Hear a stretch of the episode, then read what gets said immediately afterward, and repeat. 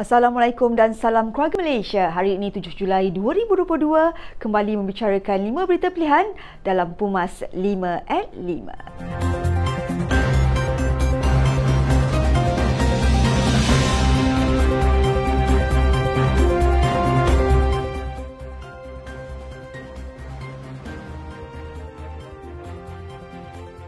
Ketua Pergerakan Pemuda UMNO Malaysia, Datuk Dr. Ashraf Wajdi Duski berkata, apakah kewajaran Parti Perwimi Bersatu Malaysia yang menuntut jawatan Timbalan Perdana Menteri ketika ini? Katanya adalah lebih baik menyerahkan mandat kepada rakyat melalui Pilihan Raya Umum ke-15 daripada menunjukkan sikap sebenar PBBM yang tamatkan kuasa.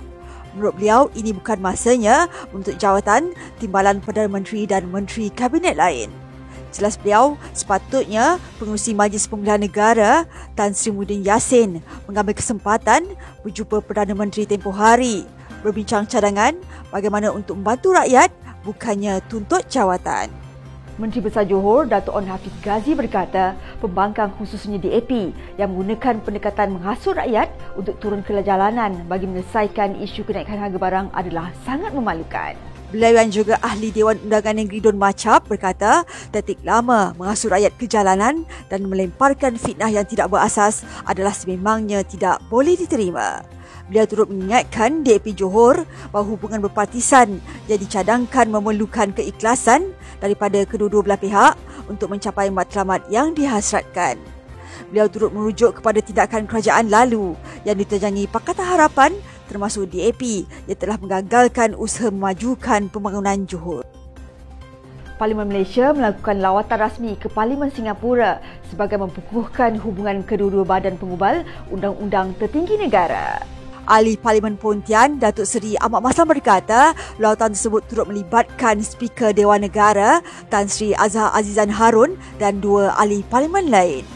Beliau yang juga Setiausaha Agung AMNO memaklumkan pelbagai perkara dibincangkan termasuk bertukar pendapat mengenai perkembangan semasa kedua-dua negara. Antara program tersebut ialah melibatkan perbincangan dengan beberapa menteri, ahli parlimen, timbalan speaker, wakil Persatuan Rakyat Malaysia Singapura dan pegawai-pegawai kedutaan. Semua mangsa, insiden banjir dan fenomena kepala air yang berlaku di Baling diharap dapat bersabar dengan musibah yang melanda apatah lagi seluruh umat Islam bakal menyambut Aidiladha. Ketua Penerangan Wanita AMNO, Datuk Nur Syida Ibrahim berkata, beliau mengucapkan takziah kepada keluarga mangsa korban dan seluruh mangsa yang terlibat. Daripada laporan, seramai 334 mangsa banjir daripada 9 kampung di daerah ini dipindahkan ke beberapa pusat pemindahan sementara. Dijangka sebanyak 85 buah rumah dilaporkan terjejas berikutan bencana yang berlaku kira-kira jam 4 petang semalam. Kenaikan harga barangan telah membawa kepada rumutan dalam kalangan masyarakat di seluruh negara termasuk para peniaga dan pembeli. Bendahari AMNO merangkap ahli Parlimen Putrajaya Datuk Seri Tengku Adnan Tengku Masu berkata mekanisme untuk membantu rakyat yang sekarang ini terhimpit ekoran kenaikan harga barang di pasaran perlu disegerakan. Beliau berkata, rakyat merasai kenaikan harga barangan bukan saja ayam, malah termasuk barangan keperluan yang lain. Jelas beliau, bukan hanya rakyat yang terkesan, malah para peniaga juga kerana mereka memperoleh barangan daripada pembekal.